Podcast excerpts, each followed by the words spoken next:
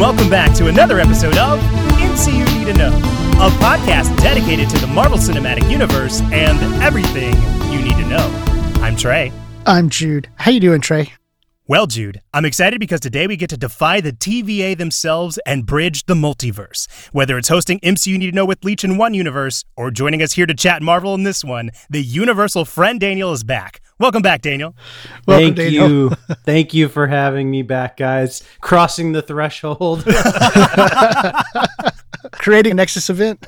Nexus event, yeah. Watch out. Would it be a spoiler? The TVA is gone. There's no Nexus event. We can get wild. Yeah, we can do what we want. Yeah, exactly. Yeah, so it really wasn't. Al- it was an alternate. yeah, it was an alternate universe because I, I earlier when I was prepping for the for the show, I was like, man, I just did this for uh for uh, episode one, but I was like, wait, that wasn't that wasn't for the show. Wait a second, I had like this weird moment because it was it was not like I wasn't talking to, to Trey and Jude. so I had this weird moment. yeah. Oh man, I'm that's so funny that it threw you for a loop a bit. Mm-hmm. But yeah, it, it has been since that episode since you've been on. I think at this point, this has been your fourth appearance on the podcast. So at this point, the audience is fairly familiar with your experience with the MCU. So I thought the best place we could start here at the top of the episode is just kind of a general impressions of some of the new things that we've got. So we got the Hawkeye trailer this past Monday at the time of the recording, as well as a new movie with Shang-Chi. Have you gotten a chance to see any of these? I have. Um, I was able to watch the Hawkeye trailer when it dropped. It, it was funny. So I initially watched it without sound because I was on at work and um, it just it didn't it translated really goofy and weird, and I was like, what is this going to be? And then I later, I think I chatted with you, Jude. And then when I when I went back and watched it with the sound, the music, it's not silly at all. The music was had this cool like ominous tone, and mm-hmm. then cut with the jokes. It was great. So I'm very yeah. excited about Hawkeye. I'm more excited than I thought it would be. I think Jude, I said to you like it, it felt like Jingle All the Way. Yes, oh, yes, you did. but that was before I watched it with sound, you know, and I was like, mm-hmm. "What is this Christmas show? Like, come on!" And then I went back and watched it with sound, and I was like, "It remind." I, I was reminded of how good of an actor Jeremy Renner is, and how much mm-hmm. I feel like he he's been underutilized by the MCU, and like that's fair because there's so many there's so many stories you can tell. Um, and now he gets his chance, but it just reminded me of all the good roles I've seen him in, and I've always liked him. Mm-hmm. Yeah, yeah. And then I did Trey. I was able to see Shang Chi in the theater, so I was fortunate to go to a a kind of very low turnout group with my wife and a friend, and that was just phenomenal. I really, really enjoyed it. I think that if if you've seen movies like Hero or mm-hmm. House of Flying Daggers or definitely Crouching Tiger, Hidden Dragon, and you enjoyed those, you'll see some some resonances there. But it's definitely got the uh, the uh, the MCU twist, and it's fresh. So um, I'll yeah. leave it there because I know not everyone's able to see it yet, and so mm-hmm. it's it's gonna it'll it'll eventually jump up on on Disney Plus. So I'm I'm sure once you do that, we'll be able to talk more about it. But I really yeah. really enjoyed it. Well, Trey left out the Spider-Man trailer. I was painting in broad strokes. yeah. What'd you think of the Spider-Man trailer? I mean, it was b- bananas. I mean, just like it's just it's like what's going on. So I mean, I don't I don't like to dissect trailers because it'll either send you down rabbit holes in the internet that could possibly reveal actual spoilers mm-hmm. or you'll just like speculate on stuff and I'm not too big on that. You know, I like to experience it and then kind of forget about it. Yeah. And so like I didn't I didn't watch the uh, the Eternals trailer, the second one. I never watched that and I was forced to watch it at the Shang-Chi. yeah, same I here. Was, same I was here. mad. yeah, same here. In the theater, I was like, oh man, but I was I was excited to see it, so I was like, oh oh well, you know, I guess I'll watch it. But um, so yeah, so I'm I'm nervous about any more Spider-Man trailers, but I love Spider-Man. He's one of my one of my top five characters, and very interested to see what's up with Doctor Strange in that trailer because it all he he don't all seem right. You know, he doesn't seem right. Seems No, he doesn't. off. There- he doesn't. Yep. I think off is the perfect way to put it. I think that was mm-hmm. something Jude and I zoned in on when we Yeah. did our reaction. And I thought like I thought maybe we were doing our grains of sand thing again. And it was very comforting to like get on the internet the next day and everybody's like, oh, that's not him. Like everybody was on the uh-huh. same page It's- that that's not strange. Yeah, it's totally off. Uh-huh. Like, it's Yeah. totally off. Well, my the- my theory from the what if was like, oh, this is how we're getting the No Way Home Doctor Strange. But then hmm. the whole reality collapsed on him, and I was like, okay, I guess not. I, mean, I think he sur- I think he survived, right? Like it just exists in a pocket, mm-hmm. right? yeah, yeah, Just- but Yeah. He's yeah. He's still Burdened there. with the weight of his responsibility. yeah. It's not too dark. no, not at all. No. If there's one thing the MCU's known for, it's its chippy nature. yeah, that's DC territory. yeah. oh man. Well, cool. I mean, you. it, it could have been slow mo. Mm. It could have been. Well, cool. Thank you so much for sharing that with us. But of course, if you downloaded this episode, you know that we're going to be talking about season one, episode six of What If, entitled What If Killmonger Rescued Tony Stark? So the way we do this is we're going to have some pre-spoiler thoughts followed by a audio cue which will bring us into the spoiler zone where we'll break down the episode into 3 acts. So before we get there, we're going to talk about our pre-spoiler thoughts. So Daniel, if we can start with you, what are your pre-spoiler thoughts for this episode? Okay, I I watched it twice, and when I watched it the first time, I enjoyed it. I was excited for the episode, and I was excited to see Killmonger, and I thought the uh, the music really took me back to the the beats of the story that that that comes out in that. And then um, I'm still I, I watched the second time, I'm still processing it, and I'm doing my little critical critical lens thing. So, but I'll leave it at that. I, de- I definitely enjoyed it, and uh, we'll we'll see as we unpack it what what more I can say. What about you, Jude? I enjoyed it on the first watch. I still enjoyed it on the second watch, but I think I understand better what you mean, Trey, of what you what you said about episodes you've liked and not liked, Mm-hmm. and and I think I kind of understand that a little better. And I, I can't free spoiler thoughts can't get into that uh, in detail right at the moment. Yeah.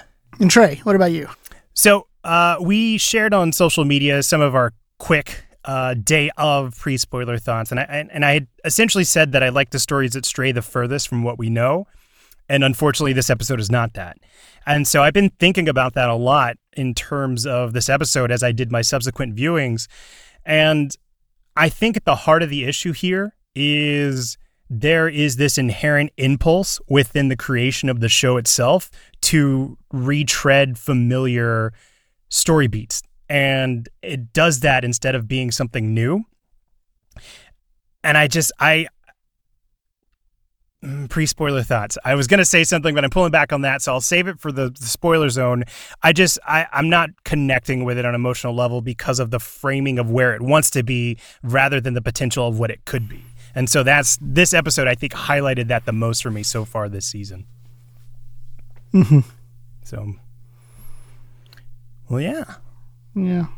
I just, it's okay. It's okay. You don't have to like them all. Yeah. And you know, it was you, right? We were we were in the the group message, Daniel, and you mentioned that if if you liked them all, it would make you question your objectivity. So I Yeah. appreciate that comfort last night before we recorded. No, it's true. it's true. so my my objectivity is coming into question. No, it's Yeah, not. 'cause I didn't like the second. gone. I didn't like the second episode. Shame on you. How dare you? But see, that's but that's what I mean. Like I understand more. Yeah. Anyways, I think I think I I unlike so Trey, I think I have different different questions about it. Well, they might be the same problem, but I generally enjoy the episodes that uh like the name one Trey that you were talking that like fits that mold. Was it the the was it the the Who Done Episode- It episode? Episode 3 Episode two, the the most, and the with T'Challa? Yes, that strays the furthest.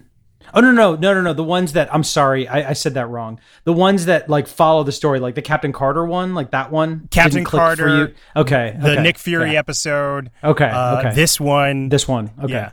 Which, as a correction, because I tweeted out my personal rank of the episode so far, I Mm-hmm. misnumbered them. I said three, but I meant for. I think the Doctor Strange, even though it starts at a familiar place, eventually gets to somewhere new. oh yeah So, which Yeah, that honestly, way- that's off the rails yeah yeah. Yeah. So, uh, yeah, that, that's, I think that's just what I'm looking for the most. Because I think if they try and just recreate, at best, it's uncanny. And at worst, it just feels like a lesser version of the story Mm-hmm. that we already saw. yeah well I want to get into it so let's uh All right. Yeah. Let's go ahead and let's uh, make the sound so as Daniel alluded to, you're going to hear an audio cue, and on the other side, it's going to be fair game for all spoilers in the MCU except Shang Chi. So we'll see you on the other side. And we're back. So, the way we're going to be doing this is we're going to be breaking it down into three acts. Act one is going to start from the beginning of the episode, where it starts with the familiarity of Iron Man 1 and Tony Stark being under attack, except this time it is Eric Killmonger who saves him. And this will take us all the way through the botched mission to buy more vibranium, where Killmonger kills Rhodey and T'Challa.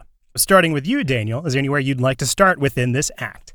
I just thought it was the hearing you write that summary kind of made me feel the I don't know if it's what you felt like watching the episode, but it's just like it's just like there's a lot of contrivance that that forced moments, mhm. right? Is that is that where you're getting at? Like there were these moments that that you could tell they wanted to get to and so they had to like jump through these crazy hoops in order to make them happen. And whereas in the episode with with Nick Fury, Nick Fury as the through line worked for me. For Killmonger, I don't know. It it he, he, his character was very consistent. It's almost like what if Killmonger had like completely succeeded? Yes. you know, in his in Yeah. his in his act. And I was like, I was like, that sucks. Like, you know what I mean? like, like he's a bad dude. I mean, he's got the he's got the moral high ground. I mean, any whenever we talked about Black Widow, I've never been on your pod talking about uh, not Black Widow, Black Panther, but I mean, it's like the, the thing that that one of the things that makes Black Panther so compelling um, was the, the the the the argument between T'Challa and and Killmonger, and that Killmonger had kind of the the the better argument in terms of involvement in the world, but his methods were just horrifying. And then the the man is like he's just he's soulless, you know? I mean, he just he's he's smiling in one on uh, in, on one hand and then he's literally killing you in the next breath. Yeah. Um because you're a means to an end. yeah. I felt that the, the deepest when he when he took Rhodey out. I was really sad about that. That really really made made me sad. I, I was also sad about T'Challa, but I I um I don't know why because I kind of it kind of wrote itself. It was like yeah, obviously he's gonna kill kill Rhodey now, but I don't know. I kind of jumped all over the place, but Well, okay, it's interesting because up until up until the point that he basically abandoned Rhodey, in my head on the first watch, I was thinking that this was we're seeing Killmonger go in a different direction, hmm. Yeah. Uh, almost like a redemption, or you know, this is what's going to happen because he met up with Stark. And then once he abandoned Rhodey, it kind of clicked. It was like, okay, you know, he's who he is. yeah. Yeah. And I guess if I had to have a complaint, sorry, Trey, No, go ahead. if I had to have a, a complaint to where, and sometimes I think it works for the episode, and then sometimes it doesn't, is well, well, like with the first uh, the first episode, Steve Rogers was Steve Rogers, and even though he didn't get the serum, he was still Steve Rogers, like Yeah. in, in character and values and that. Whereas Doctor Strange, they changed him, and that's what drove it. Yeah. And so sometimes, like, I guess my expectations watching it is like, oh, Killmonger's changed. And it's like, no, he's still who we know him to be. And and so I mm-hmm. think that's not off putting, but kind of difficult in thinking about what am I what am I seeing here?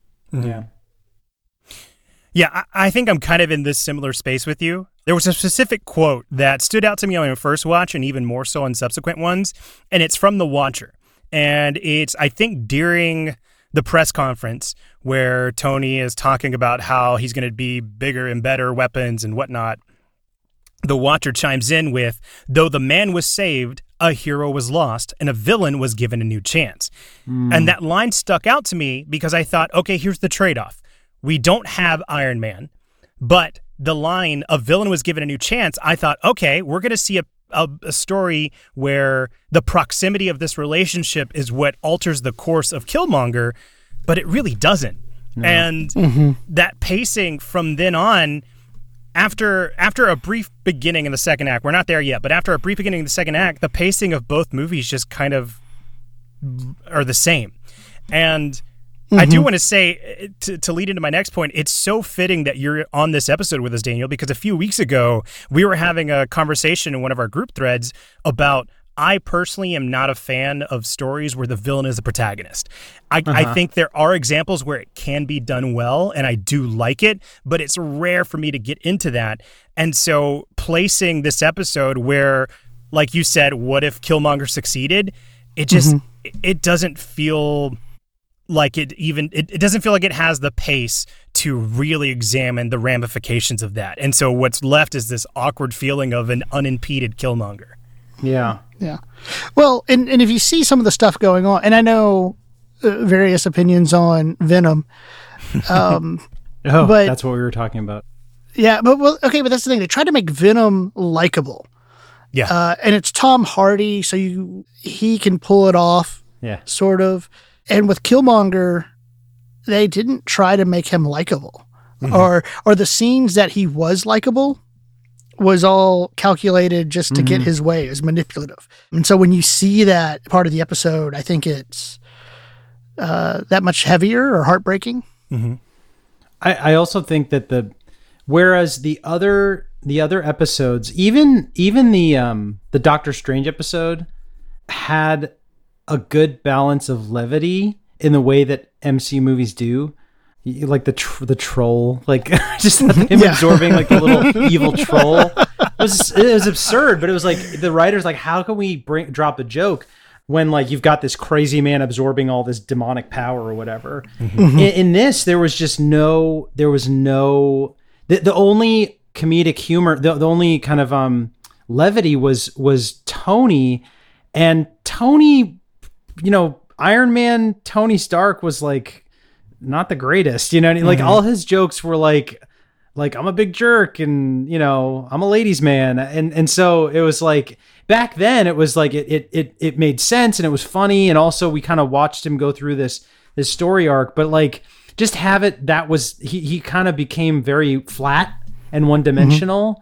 And then and then even as he was trying to relate, you know, I think the the one place where maybe this could be like there is the there is the the the the, the racial critique that is either implicitly or explicitly present in Killmonger's direction. You know, his he's um he's trying to reclaim his his uh his birthright, mm-hmm. um, but he's also on a on a quest to to you know liberate and and there's something real in that, mm-hmm. um, and it comes out in the, in the scene well, this is the second act, so I'm sorry. That's okay. But, but it's like it's it's it's the scene where he says to Tony, like, if you don't see the difference within us, that's the difference. Mm-hmm. Um, and, right. and it's it's very it's very much right there on the surface. But I feel like, at least from my my perspective, it, it didn't it didn't it wasn't shot through the episode in the same way that in Black Panther it was. Yeah. It was a coherent. Right. It was a coherent moral that, that made sense. Mm-hmm. So. Well, and I think in that way, and I think Trey's mentioned it. Oh, in which episode? Hmm. Now I'm not sure which episode Trey's referring to. Was referring to, uh, but but it basically mentioned it about because we have the familiarity with these characters, it's kind of taking advantage of that. Like like we know that's Killmonger's goal, drive, why he's doing these things, right? And and so it kind of lets the writers maybe make that assumption that hey, right. I can. Th- there's a there's already a built-in knowledge. Mm-hmm. Yeah, an example of where that worked really well in an unexpected way was with T'Challa in the Star Lord episode because mm-hmm. it was like how because I was seeing Peter Quill and I'm like, oh man, is T'Challa going to be like Peter Quill? And he was T'Challa, mm-hmm. Yeah. and it was like the universe, the galaxy was this peaceful place because he was T'Challa and the galaxy. And I was like, this is so, this is so great. And it's just like, it's like, yeah, he's T'Challa. And this, this, it didn't, I don't know, it didn't click with me. Maybe it's what you said, Trey, about the villain being the protagonist because it's a different kind of a story. Mm-hmm. And mm-hmm. uh, yeah, Well, I don't you know. to play off what you said, because you you pulled that line from the middle of the episode of the difference between you and me is you can't see the difference between you and me, and that on its own is an extraordinary line. I like that line a lot, Mm-hmm. but the pro- like. Black Panther did it better. Like that movie is Yeah. Yeah. resolved, Yeah. Yeah, like yeah. revolves around that entire Yeah. premise. Yeah. And this this episode doesn't have the length or the pacing or the pieces to make that work. And so mm-hmm. what the premise is, what if Eric Killmonger rescued Tony Stark? It abandons that premise and it just wants to do the Killmonger thing. And so it's like an mm-hmm. incomplete story that they're dealing with. Now, you talked about the the movie leveraging our familiar knowledge. I think one way where it does work in this episode, so it, just so I'm not completely beating this episode the whole time, is there's a bit of misdirect that they have going on with Tony where during that press conference you see him start to grow really solemn about you know all that he saw after somebody asked him if he learned mm-hmm. anything. And you expect him to kind of have a similar space that he does in Iron Man but instead the answer is we're going to be big, bigger and better build more weapons and we're going to protect our people. And you realize he hasn't been humbled. And so they have little moments like that where they play on it because like I think there's another moment it's like what if we miniaturized the arc reactor ah no that would never work. And so Yeah. like they are That was play- funny. they are playing a little bit with the familiarity of Tony but it's just not enough. The uh, the one last thing I would uh, to to put in this playing off the familiarity there is a scene wherever Tony and Killmonger are working on the piloting or they're working on the uh as Tony called it the Gundam and Tony mentions the line human pilots mean human error and I thought it was a very interesting line coming from him in this universe because everything he did, it, for sure, in those first two movies, was realizing the responsibility of the power and how, in the wrong hands, that power. Like it has to be him. He's the only one that can control this Yeah. because he's learned what that power means, and he's insecure in this because his reasoning is human pilots mean human error. Like he doesn't even trust himself still mm-hmm. because he never went through those trials of the first movie. Mm-hmm. So I thought that was an interesting place they were playing with familiarity. Mm-hmm. And I mean, the expectation is that we're we're getting an Iron Man story with with Killmonger in it, but it's actually it's Killmonger's story, mm-hmm. right? Mm-hmm. One one thing because I don't Trey, I'm with you. I mean, like you all know, I I don't I get really I usually get really testy with you guys when you're all dumping on stuff, and, and here I am dumping on it. So Hey, come on, like, to- grab a seat. It's real warm. yeah, right. To be a to be to be to come at this a little differently, it's like I think from a from a what I like about earlier the earlier what if episodes is that especially the zombie one.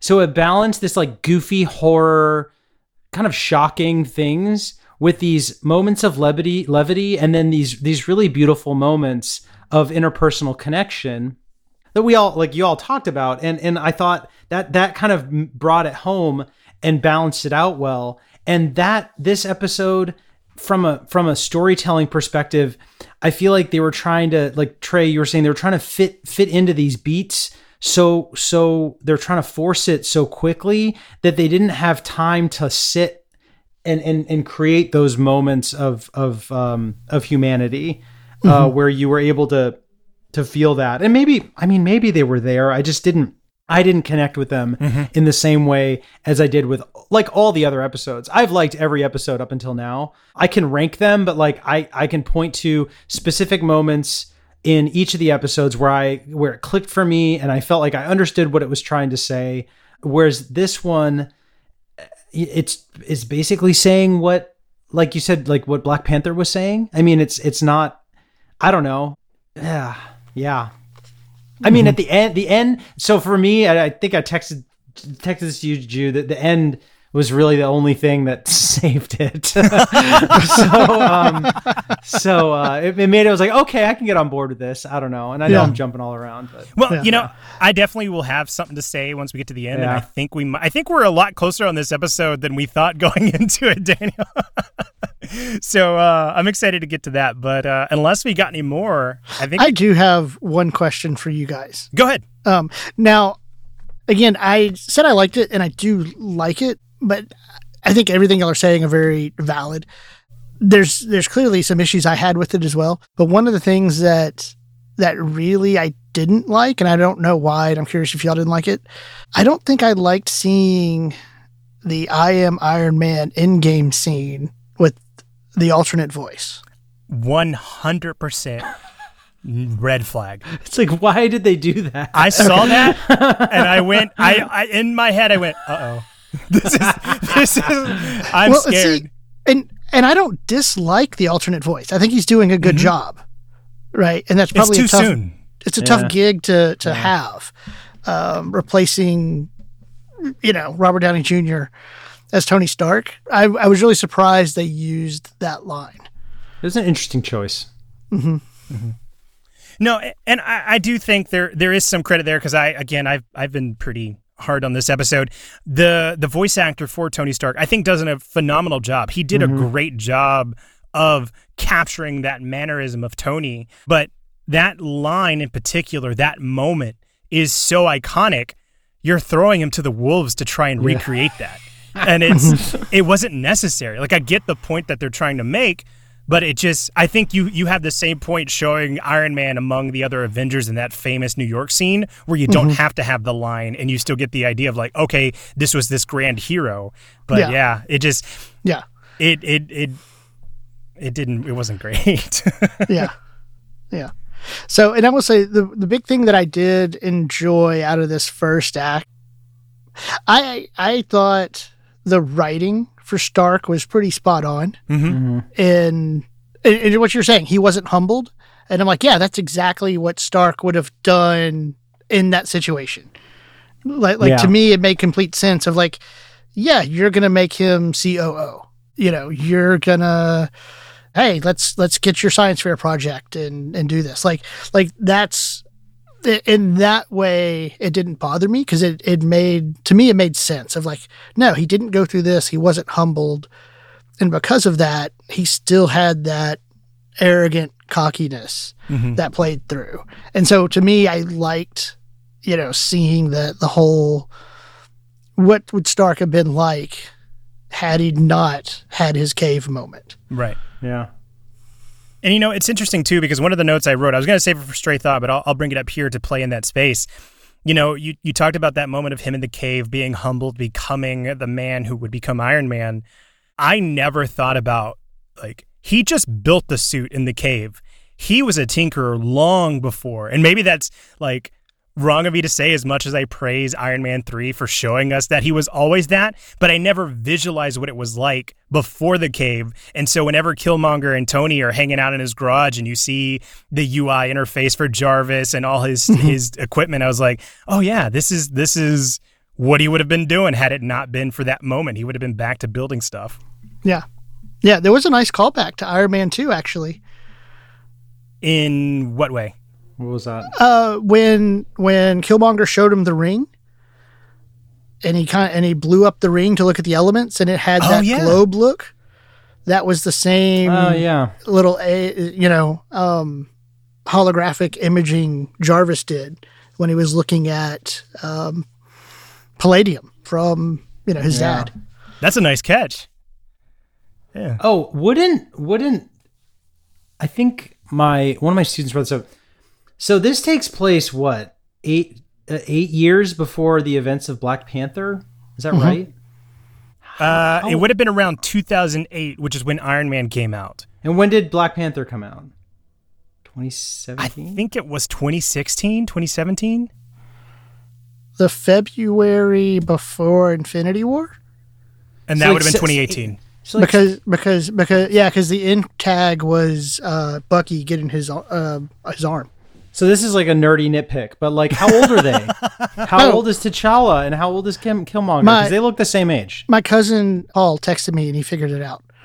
Oh yeah. What was yeah, it? he ba- he basically said that okay, if Shuri was around like the 10, 11 years old at the time of say Iron Man and what we see here, Yeah. and that would have put her in like her 20s come Black Panther. Mm-hmm.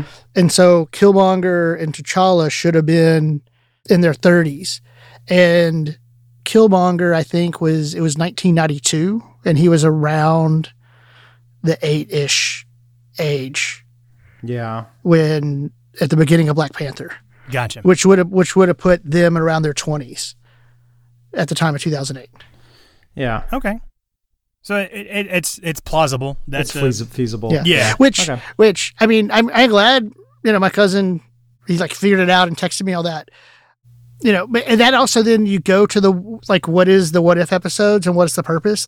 If it's an alternate thing, does it have to fit the timeline mm-hmm. Yeah. that precisely? Right. And I, I guess it depends on how you're watching this. If you're watching this, oh, I'm watching Iron Man and then it, the main thing and it deviates and it's some other universe, then yeah, it needs to match up. Mhm. But if you're watching it as like, oh, this is just familiar knowledge for as a base and it's something completely different, I'm not sure it has to completely match up.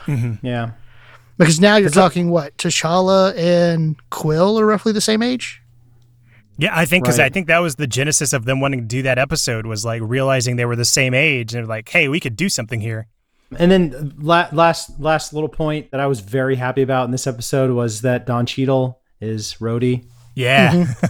Very happy with that. What an entrance Yeah. too, with the All day way long. the glass like closes and you see uh Rhodey's reflection. Mm. Again, for all the gripes I have with this series, the f- like the way they frame shots has been really phenomenal this season. Oh, I thought it was so awesome to hear Andy Serkis's voice again. Yeah. Yeah. Which, speaking of, I think that'll go ahead and transition us into Act Two, which this is going to take us from Tony Stark realizing what Killmonger has done all the way to the Wakandans accepting Killmonger as one of their own. So, Jude, if we could start with you this time, uh, what stuck out to you in Act Two? So, Trey, where I want to start is what I was talking about in the pre spoiler thoughts. Because I think this is what you mean by hoping it'll go further off Mhm. uh, in a different direction. Because I feel like in Act Two, I have a note that says at this point it becomes a cross between Iron Man 2 and Black Panther, where you have the unmanned drones that you get from, mm-hmm. you know, Venko, right? Right. Or is it Venko? Ivan Vanko? Yeah, you know the Black Panther storyline, and and it's essentially those two movies kind of collapsed mm-hmm. together, and in that way, yeah, it's not venturing off into new ground. Mm-hmm. One of the things I've really enjoyed about the What If episodes is that feeling of I'm truly watching something I'm familiar with, and I see that detour, and so that's I think part of what made me like this episode. But in this second act, it's like and I think, and I really liked what y'all said about, okay, it felt like we're going to see Iron Man, but really it's just about Killmonger.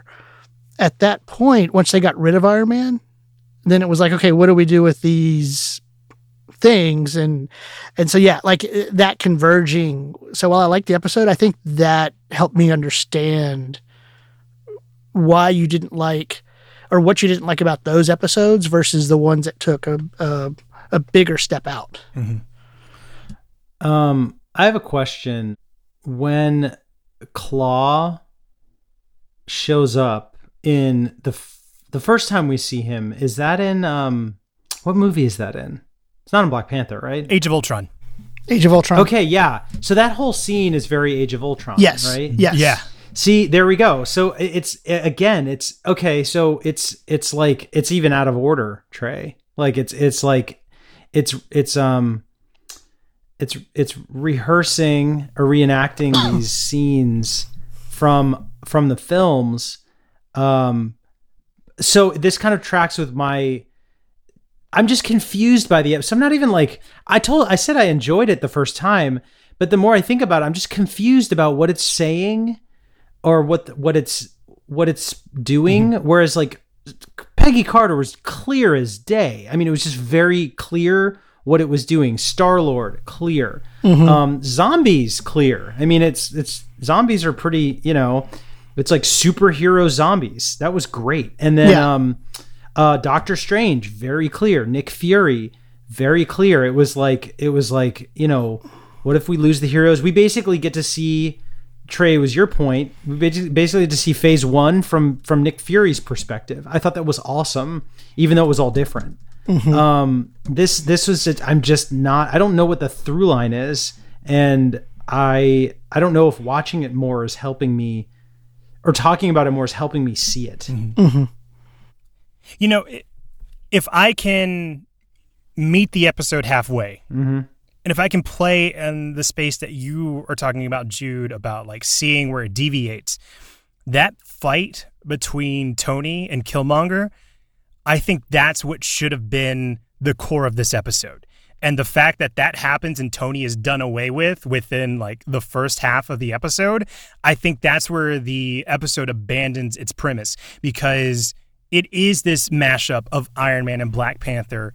And when it mm-hmm. gets rid of the Iron Man aspect of it, then you lose your what if perspective. And so the closest I got to feeling like connected with what the episode was doing was that fight, but we just didn't spend nearly enough time with Tony and Killmonger to feel that fallout happen and and at least for me personally get invested in it. But it, it hmm. I like that impulse there. It just it came way too early in the episode for me. Yeah. Well, I wonder. I'm I'm gonna go ahead and play in that space. I wonder if in I wonder if in the writing that it, it initially felt like a good idea, and they got to that point, and then they were like, "Oh, we have 15 minutes left." um, like I, I mean, because I, I mean, I see what you're saying, right? Like, uh, like it's it's you put these two characters together, and that gets resolved here Yeah. rather than in the end. Yeah, And and I guess honestly, I think this is I, I don't know if I would have liked it.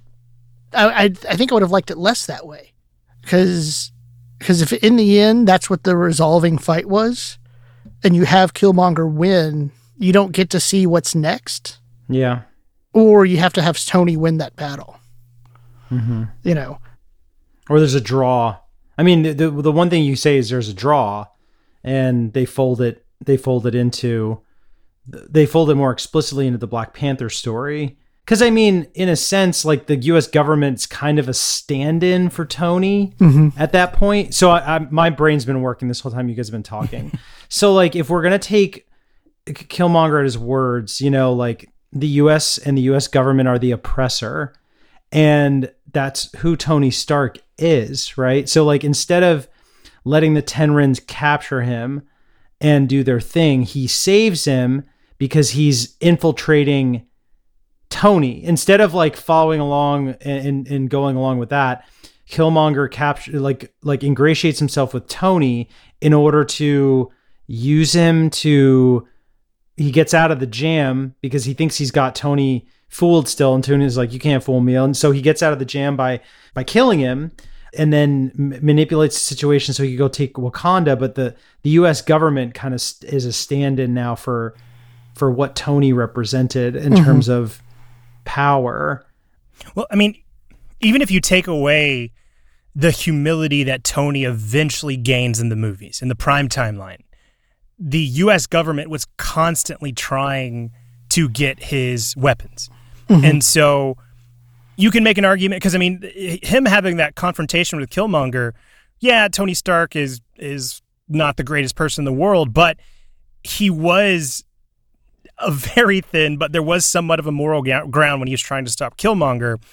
Mm-hmm. And then when Killmonger gets rid of him, the the U.S. government does what they were trying to do, even in the prime timeline, and it warps what Tony was trying to do in either one of those situations, if that makes mm-hmm. Yeah. sense. So I get It what does. you Yeah. mean about it being a stand-in for Tony, because there's even I'm peeking ahead a little bit, but we've we've kind of been peeking through on each act. Even in that final act where the the U.S. government ar- arrives at Wakanda, and they do the the trick to get the the mechs inside, and then they close the shield. Killmonger has that line. He was like, "Ah, Tony Stark. He must have had a secret transmitter or something. Oh, yeah. He's an evil He's genius. a villain. Yeah, he's a Yeah. villain. Yeah, he's a he's a villain. He's a true villain or something. Uh-huh. Yeah. So, like- okay, there's a through line. Yeah. Yeah. Yeah. Okay. So even there, they are using Tony as like, even though he's gone, the the the presence of him is still being used. Mm-hmm. Mm-hmm. Yeah, but he's like a, he's a stand he's a stand-in for the might. Mm-hmm. You know. Yeah. Um, I, I mean, And I mean, what's that? What's heartbreaking about it, though, is is this is my earlier point about the the moral high ground is that e- even like like the whole reason why there was a conflict between between Wakanda and the United States was because Killmonger had murdered Black Panther and Rhodey, mm-hmm. and then made it look like they killed each other. So Right. it's it's I don't know, yeah. I have one more point to make in this act, and it, it I'll say this. You know, Jude, I, at the very start of this podcast, you and I talked a lot about how villain, like the hero, is as great as their villain because the villain embodies the challenge that the hero is trying to overcome.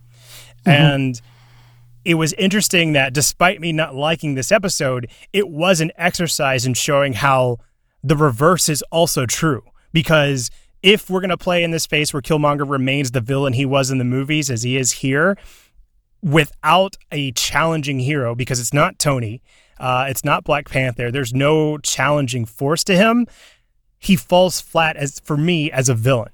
And so it really goes to show that dynamic between your two central characters and how they bring out the best of each other, even as protagonist and antagonist. And I think that's where I was starting to to really because I mean I have my emotional reactions. Like I texted you my first reaction to the episode, Jude, and then I try and be a little bit more even keeled about it. And it is, I think there is a lack of an antagonist in this. There's just mm-hmm. like a one note moving forward of of what Killmonger wants. And so it really goes to show what made Black Panther work was the interconnectedness of those two characters. Well, it's what I find interesting is they they in a way tried to give us that, Mhm. but those characters were stifled the whole way until Yeah. the very end. That was Pepper Yeah. and Shuri. Absolutely. Which Yeah, absolutely. Yeah. I, my my emotions awakened and I was like, show me that story. Mm-hmm. You know, like show me show me that story because it captures the dynamic that you were talking about, Trey, about the the the uh the relationship protagonist antagonist mm-hmm. that was that that was kind of missing. Mm-hmm. You know, he was his own antagonist. Because he was he was play acting both sides Right. the whole time. Right. yeah. I mean, he's a genius. Yeah, but right, right, but they, I mean, like they had Pepper suspicious from the very beginning, right. Mm-hmm. and and maybe I wonder if it would have been more satisfying if the the discoveries was more blatant by Pepper or more blatant by Shuri, and not a kind of oh by the way I figured this out at the end. Yeah. Mm.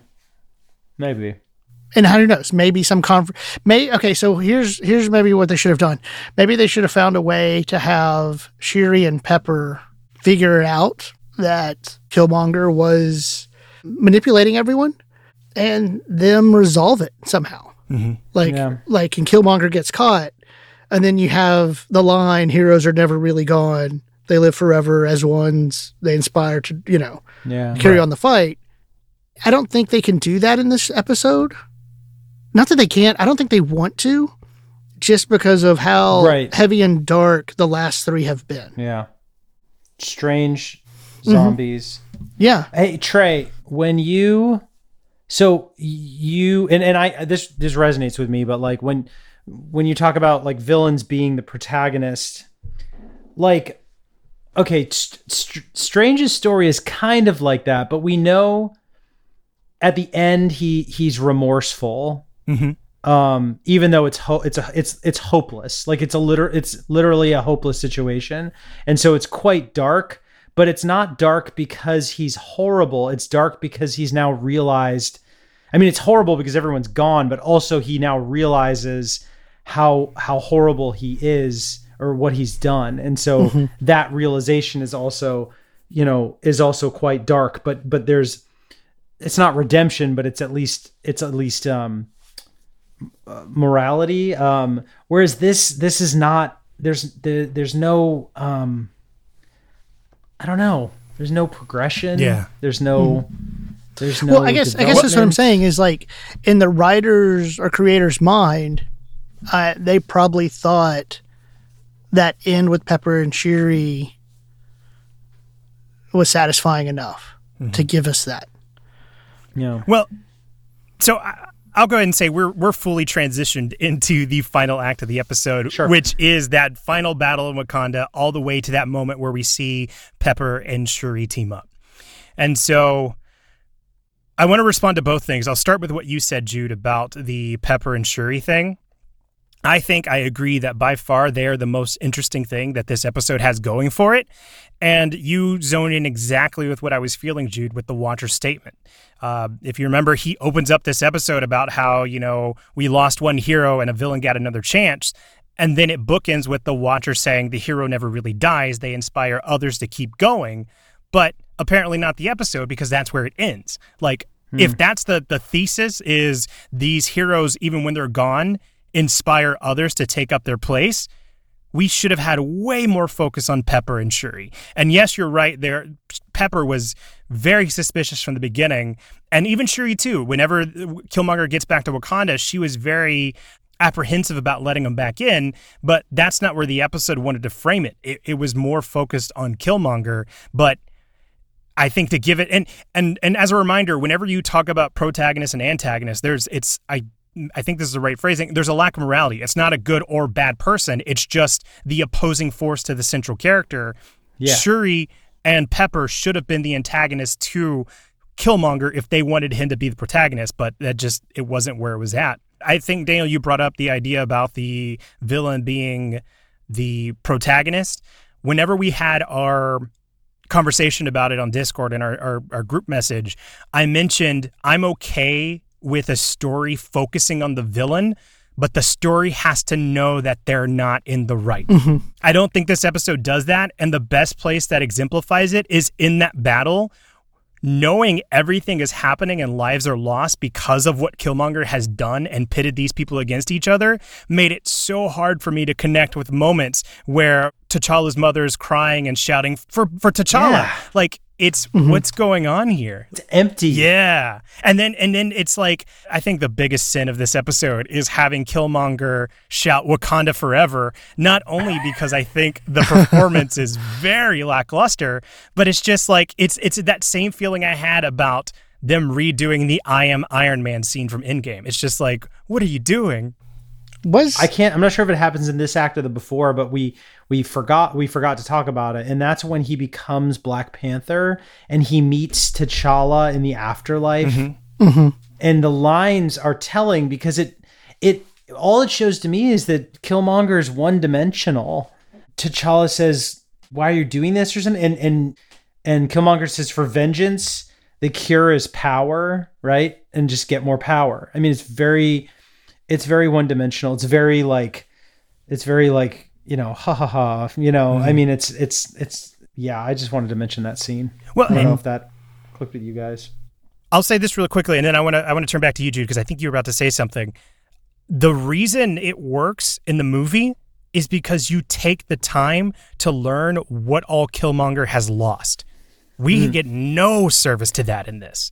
Like it's it's it in the movies that would have been a lot more impactful if it did play out this way, and you have T'Challa in the afterlife, like le- lecturing him about how what you're seeking and the path you're on is not going to bring you the redemption you want because we knew that he witnessed his father getting murdered and was left to be on his own and and he didn't have that guiding hand from any adult in his life.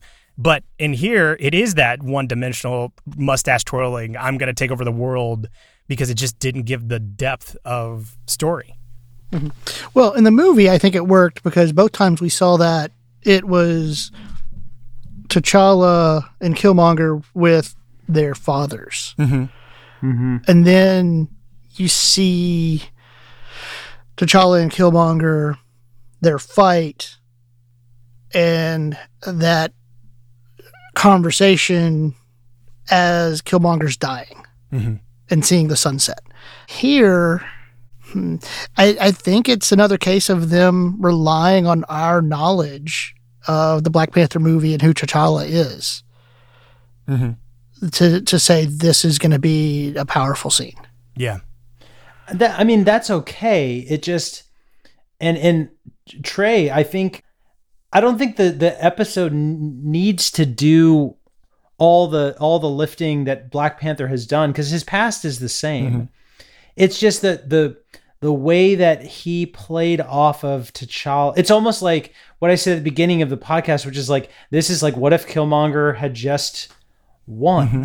you know, like mm-hmm. and just like steamrolled everybody, and there was no one who really stopped him. There was no real opposition to his ascent, and that's what you get, and it's flat, and it's a little boring, and it's a little one dimensional. I mean, that's that's basically my conclusion because everything else, it's it's it's there's a logic to it, and he's emphatic when he talks to T'Challa in the afterlife or wh- wherever that space is, and he says it's for vengeance. It's it's the, the you know, uh, hang on, I wrote it down. He says uh, the cure is power, but I'm like I'm like ah, you know, there's no there's no there's no contrasting perspective to to challenge it.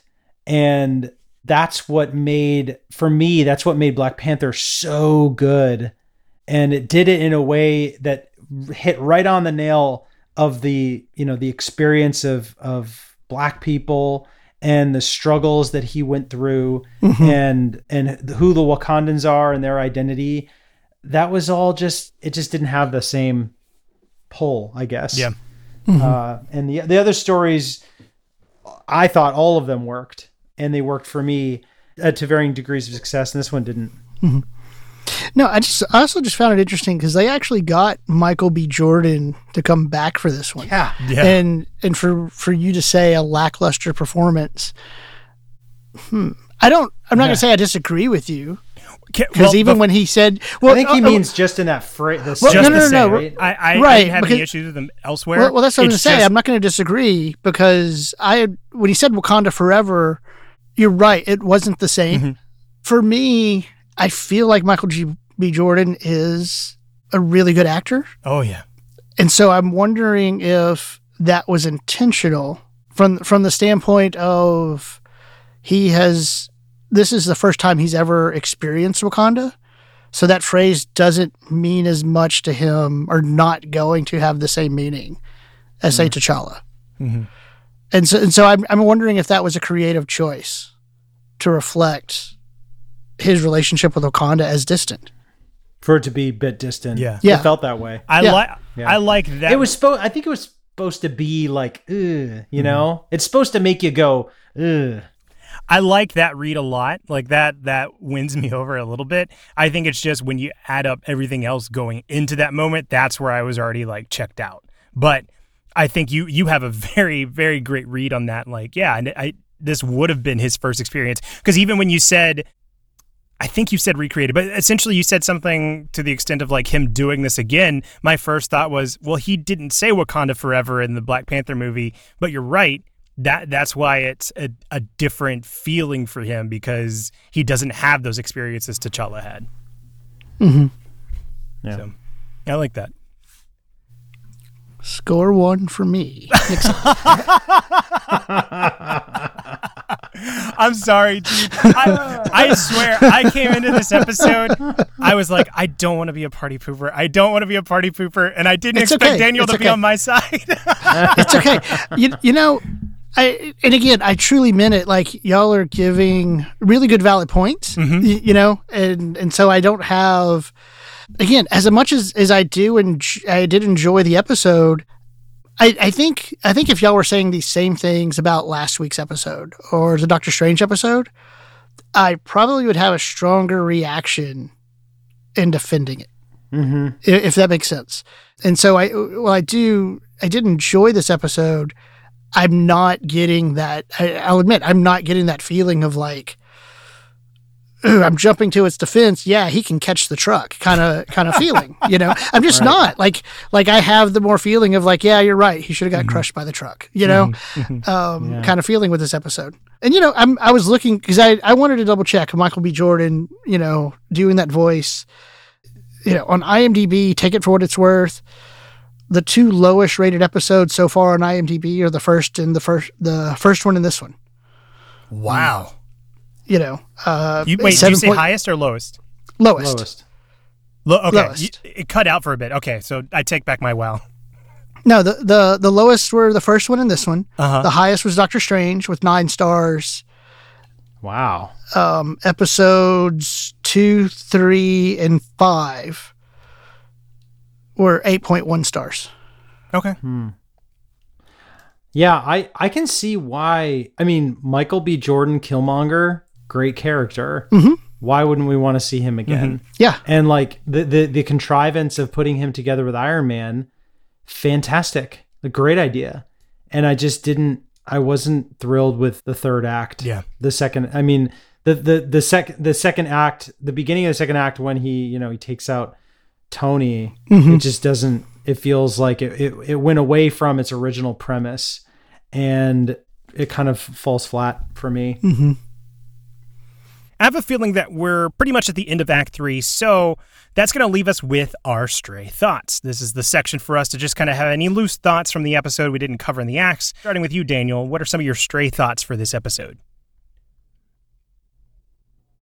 first on the positive side the music was fantastic at many different points in many different registers uh, when when tony and killmonger are walking it's got the just really cool music. And then the scene when you know the like the uh, the tinkering scene when they're building the the the gundam uh, anime inspired ship that that music was really really cool. And then just a stupid comment was I couldn't help but laughing, and then on second watch I laughed even harder. The drone com they like cut to the drone command center, and it's a freaking parking lot and a square building. It's the most boring thing you've ever. s- It's like what? Who designed that? Like this is a cartoon. Like they're really trying to be real, okay? Like in terms of just, I'm like at least like if you're gonna spend money on on a on a building, it's just. It's, I, do you guys even remember seeing it? No. no, It's- actually, it's just so fast, and it's like dr- it literally says drone command center, and I'm like, really? Like that's just like a parking lot and like a a cube, you know? That's fantastic. yeah. Those are my those are my stray thoughts. What about you? What about you, Jude? you know, I'm with you. I loved the music uh, because there was a lot of callback, the chirping of the Dora, you know, and the and the Killmonger.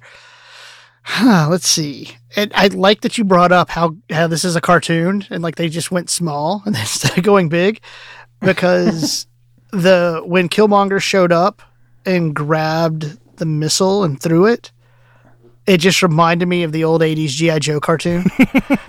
uh, of, you know, it just it just did. I had a note that you know we are visiting a universe where Happy never becomes the forehead of security. um, you know, I He I said some good ones. yeah, like I completely missed the foreshadowing of Tony dying, where he Which talked about Butch Cassidy and the Sundance Kid. Oh and wow. Pepper pointed was- out, it- yeah, and Po- Pepper pointed out he dies. You know, Mhm. and I didn't even catch that till the second viewing. You know, I it's interesting. T'Challa met the same end as his uncle uh, in the movie. Huh. The the Black Panther claws to the abdomen. No, or T'Challa did, or Rhodey did. Rhodey did. Rhodey did. Okay. So yeah, I guess I got that wrong. But the other thing is, I'm so, we're getting a whole lot of T'Challa Yeah. through the What If Yeah. m- across multiple episodes, uh, which leaves me. I have two more thoughts, and I'm gonna I'm gonna build. Well, I have some others, but I, I, the two I, I want to stay stick with here is this could have ended very early because you had the the drone grab Killmonger by the throat, and at that point, I'm like, dude, if Tony was a true killer, you would just like crush his throat right there and we're mm-hmm. done. You know, and, and part of me at that point, you kind of expected that of Tony, but man, we would have taken a really dark turn if that's the way it went. and then I, in the last two, and I'm curious if you guys caught this. I don't know if I caught it. And I was paying attention in the second, second watching was friend Ken was talking. He said he felt like T'Challa's voice sounded a little bit weaker, and was wondering if if it was just him or if it was the case of where Chadwick Boseman was in terms of his cancer treatment when he did the lines. I mean, it's possible. I mean, you know, and and I'm not sure. Like I once he mentioned that in my second watch, I was kind of trying to listen for it, but I I wasn't. I couldn't tell if I was just hearing things, you, you know, uh, if it was really there.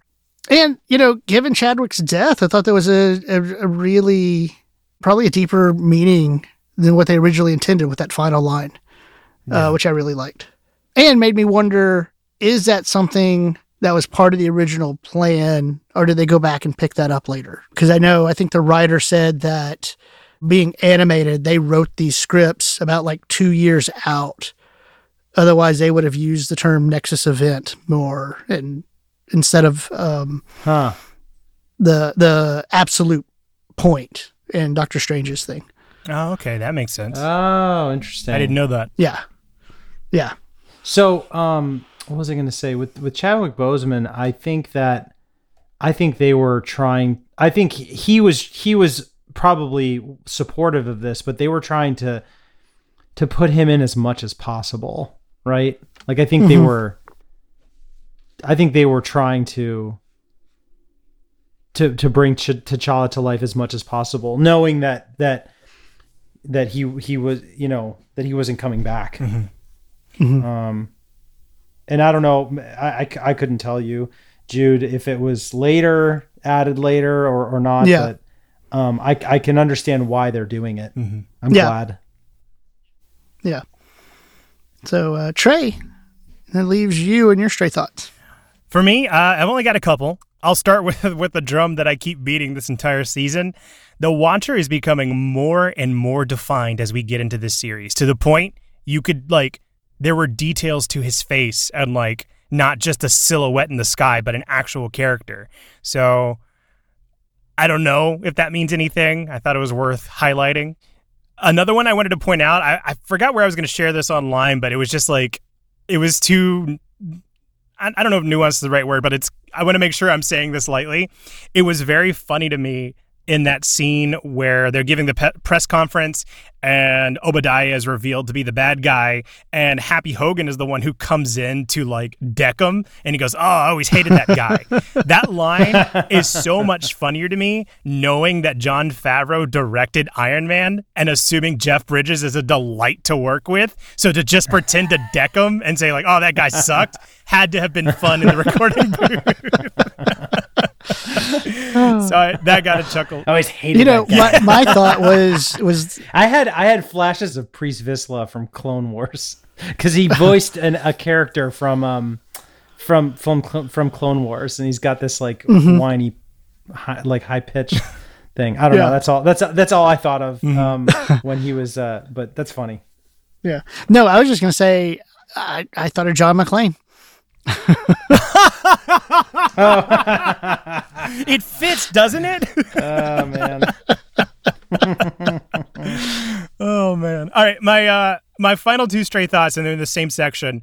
Really loved uh Killmonger going, "What? I like anime," knowing how much Michael B Jordan likes anime, so I'm glad he got to imbue that into his character. And it's extra funny that the Gundam design reveal happens right before Tony says, "Hey, you got an eye for branding," and he's like, "Ugh, okay, maybe not." So he ate his words a little bit. so that that got that got a consistent chuckle out of me every time. So, yeah, yeah. Well, okay. Never mind.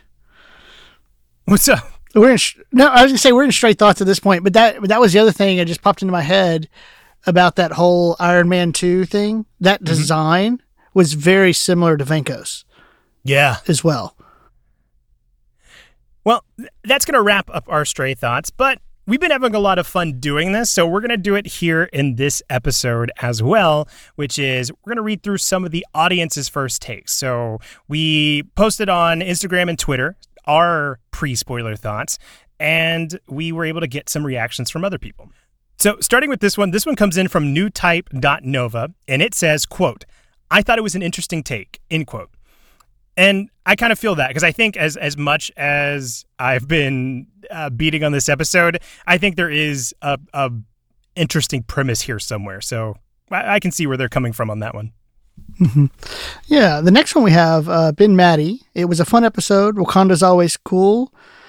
Ending was a bit abrupt though. End quote. Um, yeah, I think honestly, I think listening to this episode, uh, we ended up agreeing with them mm-hmm. that well, you can almost say that about a lot of these episodes because um, I, f- I feel like some of the conversations I have is, oh, I want to see what's next, you know, and um, I don't think we're going to get those. Okay, the next audience first take was uh, from me, friend Daniel, uh, and you know this was back before my second watch, and I wrote, uh, "quote Loved seeing Killmonger. Story worked for me." End quote. Well, obviously, um, he was wrong, and uh, minds change. well, okay, we we said in the beginning, you know, we're defying the TVA. So, which friend Daniel? Yes. right. Which friend Daniel was this? Yeah. Is this the leech friend Daniel? yeah, this, exactly. This oh, see, man. it's all simulation, Trey. Okay, all right. I'm going to go ahead and start with the next one so I don't have my own existential crisis. Uh, this one comes in from The Slushy, and it says, quote, I was pretty into it, but damn, everything sure worked too perfectly, huh? Some of these episodes better have a part two, though. And I think that's very much in line with what you were saying, Jude, uh, and about what Ben Maddie was saying about how abrupt it was. It, I, this is me coming in on this it can't be a coincidence that nearly every episode ends with a cliffhanger. So I'm assuming something has to be being set up for that. Yeah, and the, see, and the thing is, I was talking with Ken today at work, and it's like, well, is season two gonna be picking up on these cliffhangers?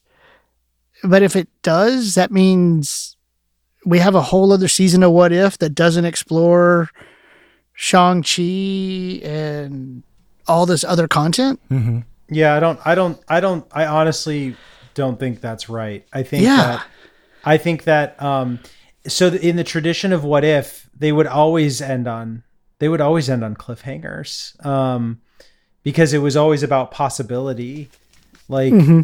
you know, um,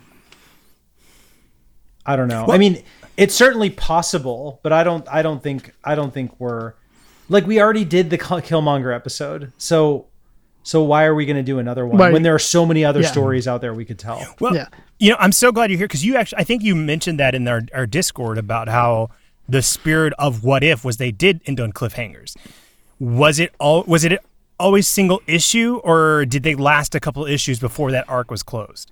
I'm almost positive they were single issue. Okay, yeah, I'm pretty sure they were. I'm, i yeah. was not a I was not an avid what if reader, but th- it was oh I, am almost certain that they were all one shots. Okay, yeah. Like Not just, only it was like a it was like a run, but it was like it was like I don't know a hundred a hundred comics, but I mean or more, but they were always what if this what if this? It was never i don't ever remember there being a, if a i was gonna say if i remember right sometimes the what ifs didn't even have its own comic right? Like it was at the end of a comic it yeah, was like its like its own separate story. Yeah.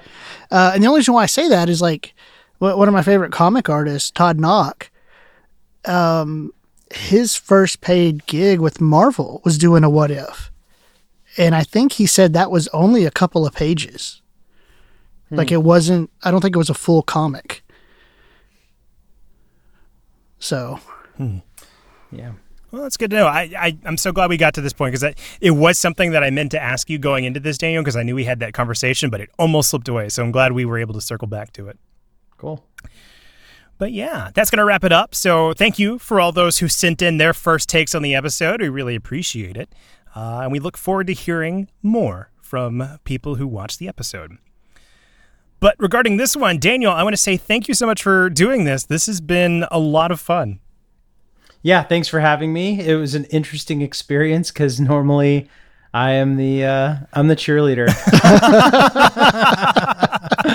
so you know, normally I'm like, give him a break, cut him some slack. You know, um, you know, take him for what it's, you know, give them the benefit of the doubt. But you know, Can't do it here. exception that proves the rule. I don't know. You know, like, Yeah. Yeah. That's okay. We hold We all- high standards. You've won me over, Trey. I did it. my my devil horns are showing. oh, Mephisto. Yeah. Oh, look. Yeah. It was Yeah. me all along. yeah. Which, by the way, did you see that um that song picked up an Emmy? Oh, nice. Yes. Yep, it won Yep. the Emmy. Agatha all along won the Emmy. Fantastic. They picked up a, a quite a few. I was about to say it won two, the, didn't it? uh, at least more, I think. Fantastic. But yeah, again, And of, of the shows, it should have. One hundred percent. Yeah. Yeah. Well, if you want to keep up with Daniel and all his musings, make sure that you are joining in the Discord where he frequently uh, talks about the episodes with all of us there. But if you want to reach out to us and have any thoughts or opinions on this episode or what if in general, you can always reach us at MC Need to Know on Twitter and Instagram. Uh, we've been doing a lot of work to put up some more content than just clips from the episode. We have some bonus clips that don't make it into uh, the final cut that you hear in the podcast feed, as well as um, just quick thoughts of the episode on the day it releases, if not the day after. So you get a bit of a taste of what we're going to talk about here in the episode without having to wait until Monday. So if any of that is of your interest, make sure that you help us out by following us on those social media accounts. And of course, be sure to check the show notes for the link to join the Discord, where you can find all three of us and others that are really in love talking about the MCU. Uh, when you do join, please make sure you click on the roll a sign, click on the eye emoji so you can have access to all the spoiler channels. Uh, also, we'd appreciate it for rating and review. Uh, the feedback is super helpful for us. And, you know, if you like what you listen to, um, sharing with a friend is also a huge help. Yeah. We'd also like to thank Nick Sandy for the use of our theme song, which is his rendition of the Avengers theme. You can find more of his work on his SoundCloud, which is linked in the show notes as well. That's going to do it. Thank you so much for listening. And Daniel and Jude, thank you so much for doing this. Yeah, thank you, Thank Daniel. you. Thank Trey. We'll see you all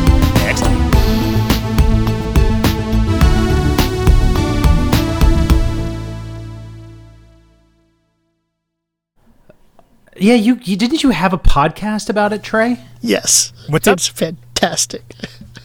Do you still listen You to it, pod- Jude? I have to I have to go listen to it because I'll send you the link. Trey, It's so you good. recognize this? That show was something else. Which I mean, like Game of Thrones seasons. The first five seasons were like something else. Well, I mean, to it was be fair, like I only got in on the last season. So I Did got you on watch the, earlier worst- ones? Oh yeah, I watched the early ones, but I didn't start thinking like, "Hey, a podcast would be fun." Until like the last, last season, and I got a. Oh, that sucks. yeah, did you watch it? Did you watch it as it went, or did you get caught oh, up? Oh yeah, I was there day one. Okay, yeah. So Yeah. it was like it was remarkable, and Oh, then yeah. and then like I read the books, and then the books I was like, what's gonna happen? And then it was like season six, and I was like, okay, this is, uh... and then season seven was just trash. It was just So- like utter garbage. You got to listen to Trey's podcast because what you get is someone who was there from day one going into the last season, so excited. and then you hear the disappointment gradually build into anger over the because you want you you're like you're it like this is gonna be comparison to the good. truck. It's Really? so does funny. it? Does it, Trey? it does. Does it? It's so funny. One of the co-hosts we had was so disappointed she didn't show up for the last episode. Oh, oh yeah, you told me that. You told me that. so it makes the truck look tame. Oh, yeah. Yeah, that's great. Oh, You're like,